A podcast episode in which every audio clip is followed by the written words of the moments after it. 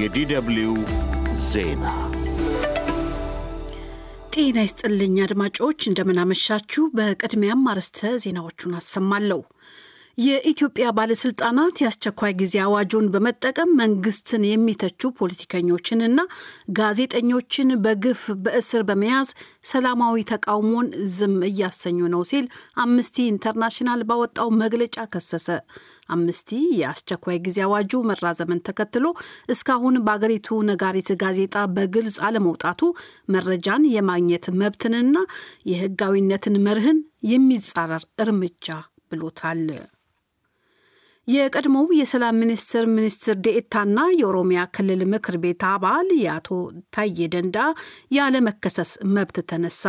የቀድሞው የሰላም ሚኒስትር ዴኤታ በመንግስት ላይ ካስተላለፉት ከፍተኛ ትችት በኋላ በጠቅላይ ሚኒስትር ዶክተር አብይ አህመድ በተፈረመ ደብዳቤ ከስልጣናቸው መነሳታቸው ይታወሳል።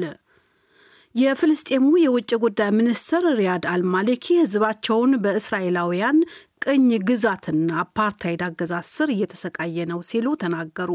በሌላ በኩል የሐማስ ታጋቾች እስከ ረመዳን ካልተለቀቁ በደቡባዊ ጋዛ በምትገኘው ራፋ ወረራ እንደምትጀምር እስራኤል አስጠንቅቃለች። ዜናው በዝርዝር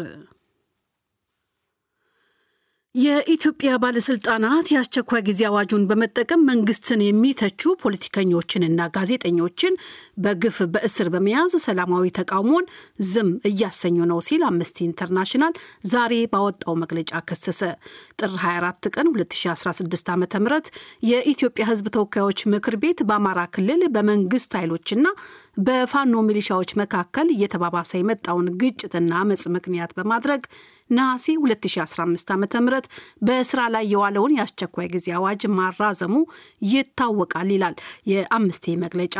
ባለፈው ስድስት ወራት በአገር አቀፍ ደረጃ ተግባራዊ የሆነው የአስቸኳይ ጊዜ ሁኔታ ባለስልጣናቱ ያለ ፍርድ ቤት ትዕዛዝ በቁጥጥር ስር ለማዋል የመንቀሳቀስ ሰዓት ገደብን ለመጣል እንዲሁም የህዝባዊ ስብሰባ አሊያም ትልልቅ ማህበራዊ እንቅስቃሴዎችን ለማገድ ስልጣን እንደሰጣቸው አምነስቲ አጋልጧል።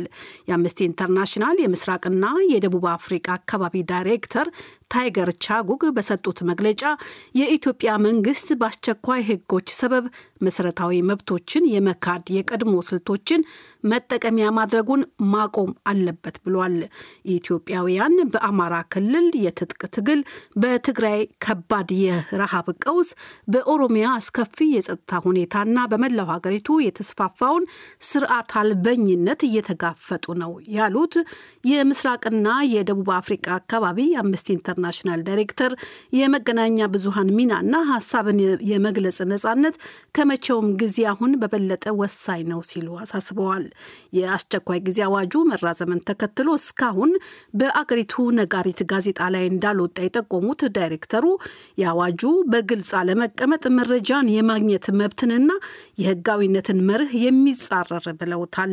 የአስቸኳይ ጊዜ አዋጁን ተከትሎ አምስት ታዋቂ ፖለቲከኞችና ሶስት ጋዜጠኞች ያለምንም ክስ በቁጥጥር ስር መዋላቸውን አምነስቲ ኢንተርናሽናል የታሳሪዎቹን ቤተሰቦች ቃለመጠይቅ አድርጎ መረዳቱን ድርጅቱ ዛሬ ይፋ ባደረገው ረዘም ባለ መግለጫው አስታውቋል።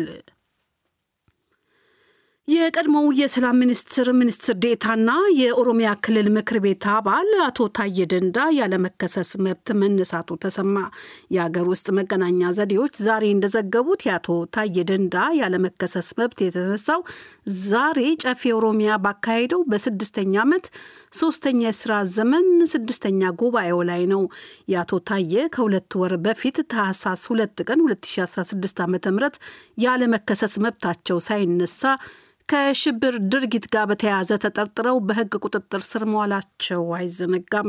የገዢው ብልጽግና ፓርቲ ከፍተኛ አባልና የኦሮሚያ ክልል ምክር ቤት እንደራሴ የሆኑት አቶ ታዬ በግል የማህበራዊ ሚዲያ ገጻቸውና በመገናኛ ብዙሃን ላይ መንግስትን በመተቸታቸው ይታወቃሉ። በኦሮሚያ ክልል ስለሚታየው ግጭትና በአዲስ አበባ ሊካሄድ ታቅዶ በተከለከለው ሰላማዊ ሰልፍ ዙሪያ መንግስት ላይ ያላቸውን ወቀሳ በጠንካራ ቃላት ገልጸውም ነበረ።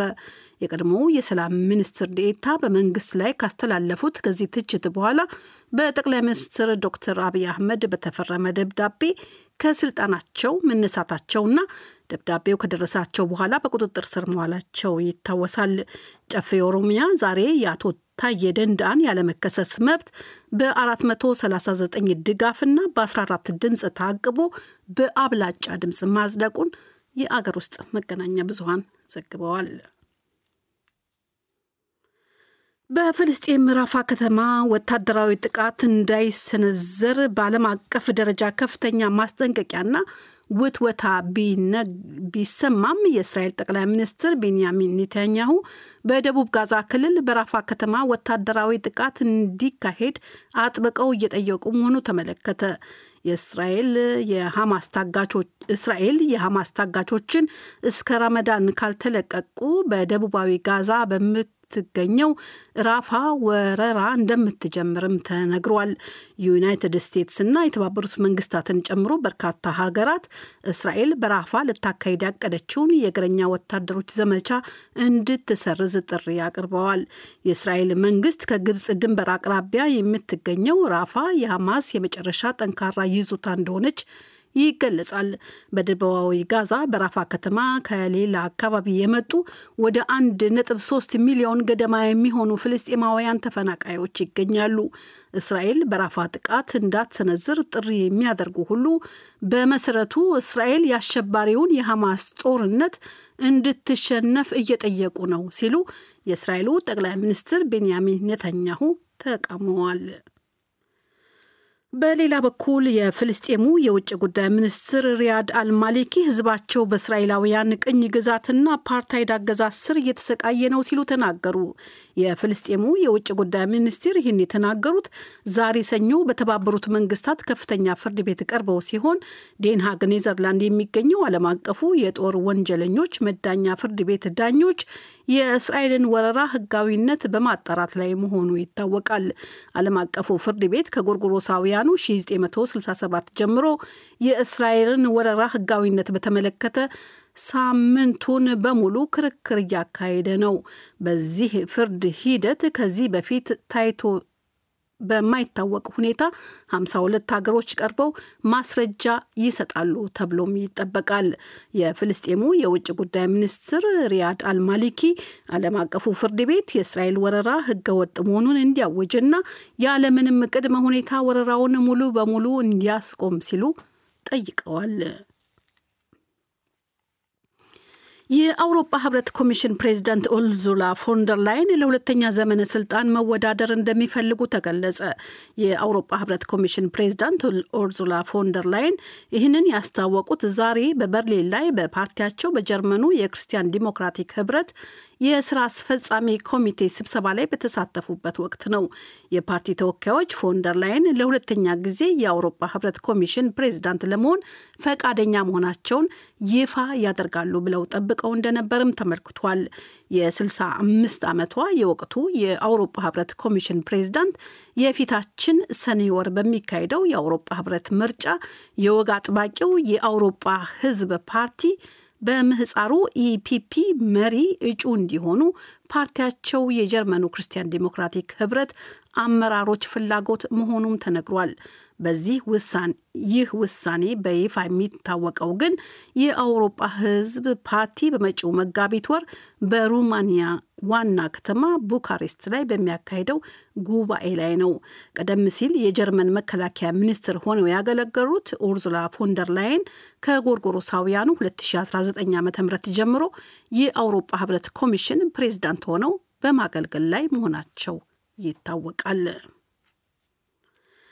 የሩሲያው ፕሬዝደንት የቭላዲሚር ፑቲን ጠንካራ ተቃዋሚ አሌክሴይ ናቫልኒ በእስር ቤት መሞታቸው ከተሰማ በኋላ በተለያዩ የሩሲያ ከተሞች ለሀዘን የወጡ የናቫልኒ ደጋፊዎች በሩሲያ መንግስት ጸጥታ ኃይላት መታሰራቸው ተሰማ።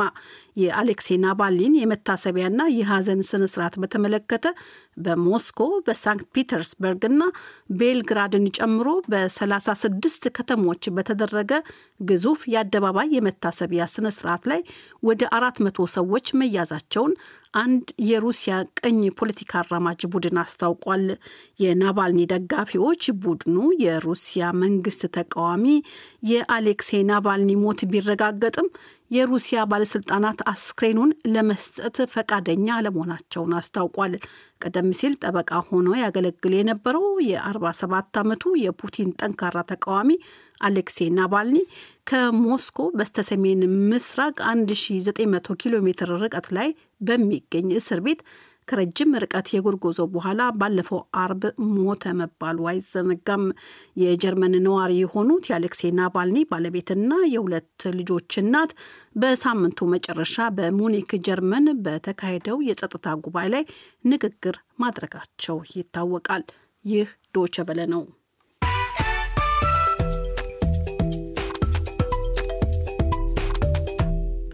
ከዶቸ በላይ የምሽቱን የዓለም ዋና ዋና ዜናዎች ለማብቃት ርዕሰ ዜናዎቹን በድጋሚ እንሆ።